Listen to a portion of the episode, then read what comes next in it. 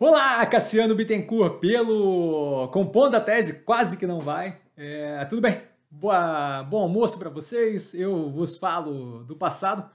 Então aqui são quase, quase, quase oito da noite de sexta-feira e a gente tem aqui no Compondo a Tese justamente a chance de conversar sobre o que eu tenho visto como mais relevante do que aconteceu é, durante a semana. Tá? E aí as matérias aqui embaixo na descrição, justamente dando ali uma noção de é, podendo aprofundar um pouco mais do que eu do que eu tô falando aqui. E aí no final a gente tem alguns podcasts indicados justamente com coisas que eu escutei de interessante nessa semana, tá? A gente começa ali com uma matéria do antagonista, que não é provavelmente uma matéria, né? geralmente é meio furo de reportagem. De qualquer forma, é algo que é, a gente vem acompanhando e nesse momento, questão política, é muito baseada em pequenos movimentos ali que nem sempre tem uma fundamentação, uma base, mas a gente está acompanhando. É, a matéria ali é chamada Lula vai roubar a terceira via.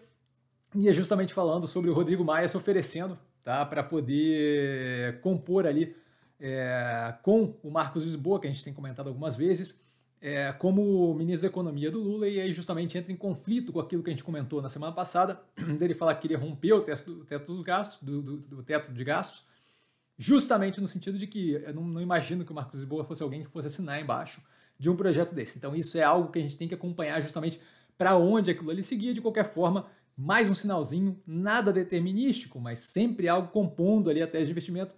Vide o título do canal, juro que foi sem querer, Tá? Em segundo ponto, a Remdesivir, da Gilead, é, reduzindo o risco de mortalidade de acordo com dados. Tá? É mais um medicamento voltado para a pandemia, sempre positivo, é algo para quem quiser acompanhar. Deve ter os estudos abertos para dar uma olhada. Muito é, incipiente ainda, mas indo na direção certa. A Oxford, a Oxford que está se dispondo a fazer o teste de um dos medicamentos desses conhecidos, não vou falar o nome aqui, porque senão é, a YouTube, o YouTube pode é, se incomodar comigo e incomodar o vídeo, tá? Então, mas assim, tá aqui embaixo a Oxford testando um dos medicamentos é, desses que são mais comentados para a questão do, da, da pandemia. Então é mais um ponto aí que a gente vai ter de fato uma determinação é, assinada ali pela Oxford e vai ser um estudo mais, mais é, amplo sobre o assunto. Então acho que é bem positivo a gente justamente investigar. Tá? Se tem algo para investigar, que investigue. Os preços da carne suína é, subindo na China com menor quantidade de animais para bate. E aí, Cassiano, por que, que você está comentando isso de novo? Estou comentando de novo porque a gente vê é, semana passada, no começo da semana, é, assuntos do gênero: ah, a China está com o plantel composto, por isso que o preço está baixo. E assim, sinais é, divergentes o tempo todo. Né? O preço baixo demais, parte do, de uma indicação é, de que é porque os fazendeiros estavam, é, os criadores, né, os granjeiros lá estavam liquidando o suíno para poder evitar que pegasse a doença e eventualmente perder o plantel. É, a gente vê notícia de tudo quanto é canto de, uma, de, de, uma, de um posicionamento diferente, o USDA direc- é, indicando ali algumas coisas, não ainda no sentido de recuperação total do plantel lá, eles lá falando, ah não, a gente está com o plantel tranquilo, mas daí ficam dando incentivo para os granjeiros comentando que, por favor, não parem de criar porco. Então, assim, é, é algo que deixa bem confusa ali a situação. Tá? A gente vai ter um podcast com uma análise do, de um analista do Itaú BBA no final aqui que eu vou indicar, justamente falando disso e muito nesse sentido que eu tenho falado. Assim, que as coisas estão bem pouco claras lá e você não precisa ter uma resposta para conseguir pensar em investimento, você precisa é, ser honesto consigo mesmo e entender, olha, essa coisa não está clara, a coisa não está clara, e não tentar adivinhar o para onde está indo as coisas. É isso que a gente está fazendo aqui, acompanhando paulatinamente, passo a passo, o mercado de imóveis, aí no caso paulistano, né, que serve como uma proxy ali, dando justamente mais uma ideia do quão forte está esse mercado imobiliário nesse momento, algo que eventualmente me questionam nas lives. Ah, Cassiano, pô, você acha mesmo que vale a pena? Empresa de construção civil e blá, blá, blá, e a gente vê resultado atrás de resultado. Aqui no caso, eles começam ali é, falando já do, do lançamento, se não me engano, 437% maior, e aí o, as vendas também estão absurdamente maiores. É o mercado paulistano? É, mas é um mercado que tem muito. É, funciona como uma proxy do mercado brasileiro, mais do que isso, é um mercado onde está concentrado uma parte considerável tá, das operações de empresas que estão cotadas na bolsa, então acho que vale a pena dar uma olhada. Com relação a Oi, e aí aquela questão que eu falo de. O fato da tese dela estar tá bem nublada, né? Cresce o movimento contrário à divisão da Oi móvel entre Vivo, TIM e Claro. A gente comenta sempre isso nas lives do que você não tem uma clareza muito grande de para onde vai aquilo. certo? E aí, justamente por isso, a questão de vou investir ele, não vou investir ele, tem que ser uma, uma, uma tomada de decisão sabendo do quanto é uma aposta sem qualquer nível de previsibilidade. E aqui a gente está vendo justamente isso acontecer novamente, que é o quê? Tinha-se uma clareza ali de que a, a galera já respondeu no preço naquela época que começou-se a ser é, comentado que a Oi Imóvel seria vendida entre as três, né? A Vivo tinha claro, e agora a gente vê justamente a possibilidade ali de alguma discussão com relação a isso, mostrando mais uma vez que a clareza que a gente tem naquele caso ali é zero, tá? Com relação ao Oi.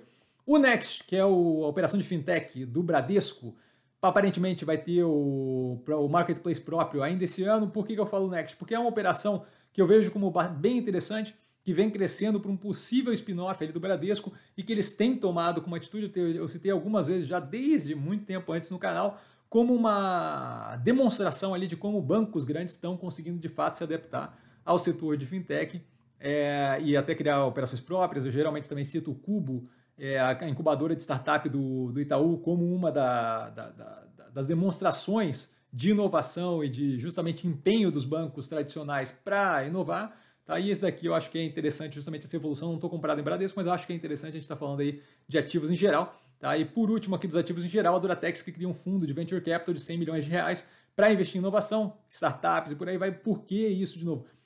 Para mostrar aquele padrão que a gente vinha vendo há algum tempo. Há algum tempo aqui no Tese, eventualmente eu cito, ó, tal empresa, mais uma questão de investimento focado em startup, mais uma incubadora de startup, mais foco em startup as empresas em geral, as que estão conseguindo fazer esse movimento de evolução, estão justamente focadas em ter ali um pool de startups, um, um conjuntinho de startups para poder adicionar utilidades às operações e as que não forem utilizadas para a operação acabam virando uma possibilidade de venda de operação, de é, propulsão e, e, justamente aproveitamento como investimento daquilo ali, eu achei super positivo. Passando para as, operações do portfólio, a gente tem outra para agora em cima da hora, final de sexta-feira, vendendo para Porto Seguro a participação dela na Connect, na Connect Car, tá? por 165 milhões, então um valor considerável ali. A outra parte, basicamente, depenando da operação toda. Acho ótimo, focando no, no cerne da operação. E isso daqui é mais um movimento que vem naquela direção. Várias notícias da Minerva, Minerva recebendo a habilitação para exportar carne processada aos Estados Unidos. Isso já vinha naquele embalo de ter conseguido a aprovação da Yum Brands, dona da KFC, é, Taco Bell e, e, e Pizza Hut no, no, no, mundo como um todo, né? No caso aqui da, da franquia aqui do Brasil, é a IMC é outra coisa, mas a IM Brands é a, é a global, tá? Dona da mar, das marcas, tá? E agora, justamente por proxy, acaba recebendo habilitação ali para exportar esse tipo de produto, carne processada, para os Estados Unidos, o que deve abrir uma porta considerável de venda potencial para Minerva, bem positivo. Tanto Minerva quanto Marfrig, aí estou falando porque vem junto na matéria, tá? Retomando aí a exportação na Argentina com limites, de acordo com a decisão do governo. E ah, Cassiano, mas com limite não é problemático, isso não parou ainda, tá? E na sequência, justamente, a gente vê a notícia já de pecuaristas na Argentina rebatendo o limite de exportação e querendo brigar mais. Então, assim, esse é um assunto que vai se desenvolver. Isso aqui é para a gente ter mais informação enquanto a coisa se desenvolve. Tá? Não vejo como problemático. Parte da operação a Minerva consegue espalhar para outras operações e suprir de qualquer forma os clientes. É, e a gente tem que ver justamente o que vai sair desse resultado é, no, no, segundo trimestre de 2021, justamente para entender o quanto aquilo está afetando na operação. Acho que vai ser é, interessante para ver, não estou preocupado com a operação como um todo. Tá? A Fleury teve o ataque cibernético aí né, com relação aos sistemas, ainda pouca clareza do que de fato aconteceu. A gente vai ver isso aí, acho que à medida que passa o tempo, mas eu, a princípio, estou bem tranquilo. Aparentemente, eles mantiveram a integridade do, da base de dados, o que é bem positivo e estão conseguindo lidar com aquilo de uma forma paulatina, sem parar as operações. Tem ali um contingenciamento que deve atrasar um pouco, mas, novamente, Fleury é um investimento médio e longo prazo. O meu foco é, como você vê na análise, é outra coisa, não é propriamente esse curtíssimo prazo de um pouco de estresse na operação, não, não, me incomoda, tá? A Modal Mais, é, com a Livelo, fechando parceria para transferência de ponto entre o programa de fidelidade, não é propriamente algo que é um movimento muito grande, junto com o próximo que eu vou citar, mas é um direcionamento, é mais informação sobre a Modal Mais e a gente tem também ela adquirindo três escritórios de agente autônomo de investimento no sul do país. Tá? Então é mais um movimento interessante. Acho que antes de passar para os podcasts, vale a pena citar a notícia que saiu, e ainda muito incipiente, é por isso que eu não gosto muito de ficar comentando isso, mas a notícia que saiu é, no sentido do, da reforma tributária, tá? Falando ali de ah, vai ter tributação em cima de dividendo. A princípio, a gente não deve ter é, dupla tributação. Então, assim, quem me acompanha de live a longo, a longo prazo já me conhece, já sabe da minha opinião sobre isso, algumas vezes já ouviu, tá? Que é o quê?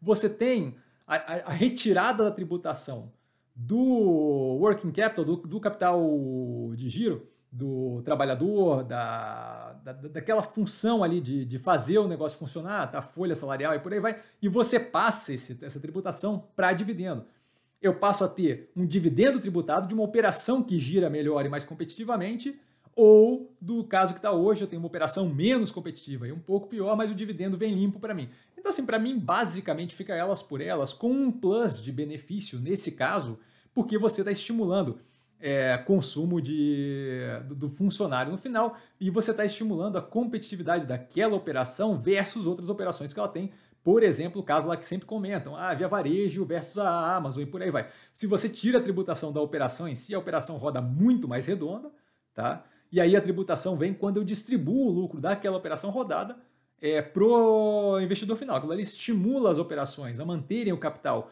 mais é, vinculados à operação, a operação roda mais magra, o que significa que ela versus as outras operações que, que, que que, não estão aqui no país, por exemplo, se não tiver alteração, ceteris paribus, né, tudo mais constante, não tendo alteração da tributação lá fora e tendo aqui, a gente fica é, marginalmente melhor competitivamente versus os outros. Então, assim, eu não vejo qual é o estresse todo da tensão toda.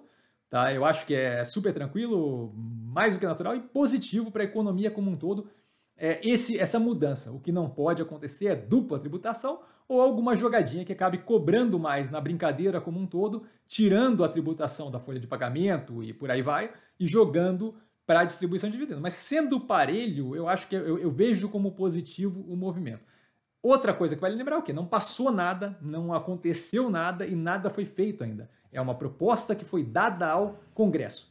Tá? Então ainda tem muita coisa para acontecer antes de de fato ter algum tipo de definição com relação a isso. Então, novamente, Vale lembrar que não dá para sair correndo, é, a gente tem ali passagem desse tipo de coisa por pelo menos Câmara e Senado uma vez, dependendo de como for estruturada a questão da reforma tributária, por PEC ou por projeto de lei, tá? por, por proposta de emenda constitucional por projeto de lei, é, difere aí o processo, tá? mas a coisa não é de uma hora para outra, vai acontecer e é igual. O Congresso como um todo, tanto o Senado quanto a Câmara, tem direito a fazer alterações na proposta, então assim, calma lá, sabe?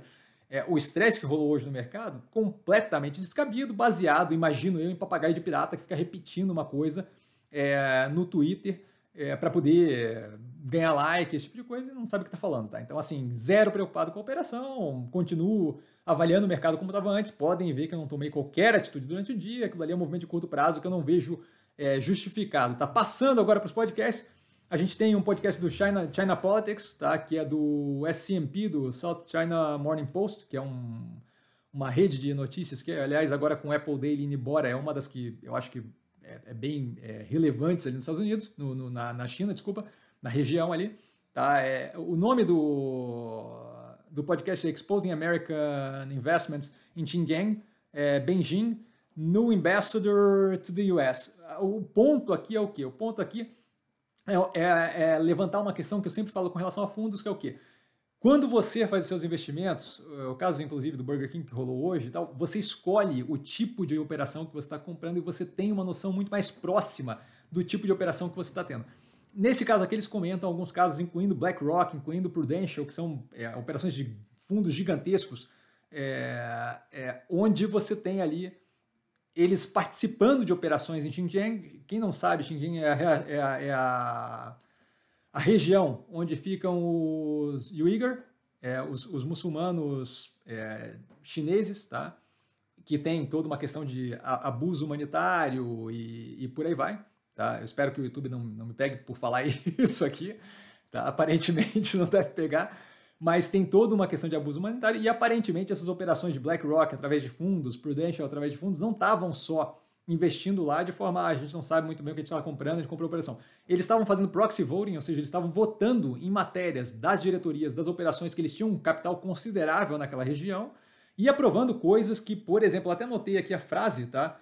Mas uma das frases foi assim, eles aprovando matérias que estavam em prol da operação é, falando que os trabalhadores, e aí eu estou parafraseando, os, os trabalhadores da região estavam sendo redisciplinados com relação ao nacionalismo e aquilo ali estava funcionando. Então, assim, é uma coisa que tinha flag, tinha, tinha é, indicação de problema por várias é, entidades humanitárias. Então, assim, é, qual é o ponto daqui? O ponto aqui é ver justamente assim, a questão de fundo de investimento.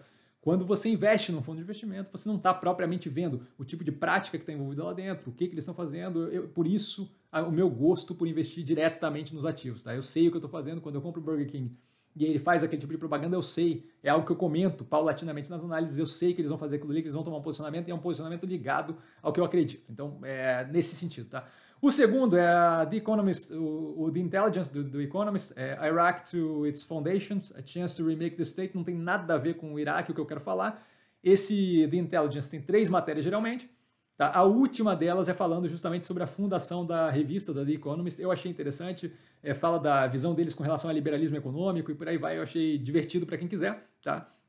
O terceiro podcast, justamente aquele com César de Castro Alves, é, o consultor de agronegócio do Itaú BBA, falando sobre o rebanho suíno na China e justamente colocando aqueles pontos que eu falo, de que a gente tem pouquíssima clareza hoje em dia. Acho que vale a pena, tá aqui embaixo o link. Tá? O próximo podcast, o The Journal, do Wall Street Journal, falando sobre o, o caso do Congresso americano, está é, tá levantando aí uma possibilidade de justamente separar pedaços da Amazon, aqui eles falam da Amazon especificamente, né? Congress Case é, to Break Up Amazon. Mas eles estão fazendo isso com relação a Google, todas as grandes tecnologias, vendo ali como é que eles podem evitar o, o a, os problemas com trust, onde eles têm poder demais e acabam virando um delta monopólio de mercado, acho que é interessante. E aí vai naquela direção de ah, via varejo, a competição, e é impossível. Acho que a Amazon está entrando em hot water, está entrando em, em uma água meio quente, pode vir a ter problemas no futuro, mesmo que não tenha nada a ver. Como curiosidade, eu acho que é, uma, é um podcast interessante. Mais um, e esse daqui 100% a título de curiosidade, How do Animals Know Where, they, where to Go, tá? do Unexplainable eles fazem ali uma análise de, de trocentas formas diferentes que os animais têm é, de se guiar na, no planeta Terra, e eu achei cientificamente incrível a questão de é, campo magnético e por aí vai, então acho que vale a pena para quem quiser, muita título de curiosidade. Tá? O The Indicator do Planet Money tem uma matéria, e aí a gente comenta eventualmente na live, é, sobre isso aqui que dá no podcast, né? A galera me pergunta eventualmente, ah, Cassiano, mas pô, você pega um, você pega um pedaço de behavior economics, né, de economia comportamental, é, como é que você como é, como é que foge um pouco dos fundamentos, como é que pega essa parte mais ampla, e ali eles falam de anthrovision, tá? anthrovision, de, de antropologia, é, sendo levado em consideração, sendo levado em conta quando pensando economia. É um podcast bem pequeno, de nove minutos, mas me deixou curioso para ler o livro da Gillian Tett, tá? que é sobre isso, e justamente me deixou curioso, aliás, a galera que pergunta sempre sobre livro, esse daqui é um que eu estou curioso para ler, e me deixou curioso justamente para entender mais como é que funciona é, formalizado a questão da antropologia com, com, com economia, com a relação é, social de consumo e por aí vai. Eu achei interessante os, os, os, exemplos que eles dão, achei muito, muito legal. E por último, prometo, para fechar, tá, The Economist novamente, eles têm um programa é, quase que diário, The Jab, Tá? The jab é quando você toma a injeção, tá? falando sobre a questão da pandemia, eles falam justamente sobre melhorias que a vacina vai ter nos próximos, as vacinas em geral, né? falando de medicina em geral, que as vacinas vão ter nos próximos períodos, tá? E aqui o nome é The Jab, How Will Vaccine eh, Technology Improve?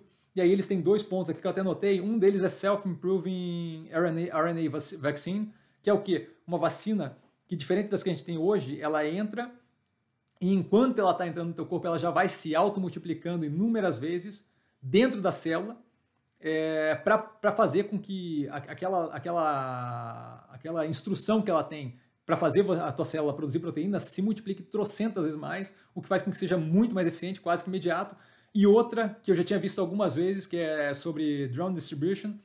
Em alguns lugares onde você tem isolamento, caso de África, ou lugares tipo estilo Amazônia, que é difícil de chegar, que você tem dificuldade de acesso, eles estão usando o drone, que é lançado tipo como essa Zipline, pelo menos a empresa, que eu, que eu acompanho há algum tempo já a evolução deles, é, é, lançado tipo um estilingue, assim, que você lança o drone e aí você consegue atingir lugares remotos com vacina, cai tipo um paraquedinha com uma caixinha, é, com trans, trans, transfusão de sangue, é, é usado para transfusão de sangue, é usado para várias questões assim, e, e assim reduz o tempo violentamente e permite acesso à medicina para muito mais gente de uma forma muito inteligente, parece super inovadora, mas, mas assim, se você parar para pensar, é bem óbvio.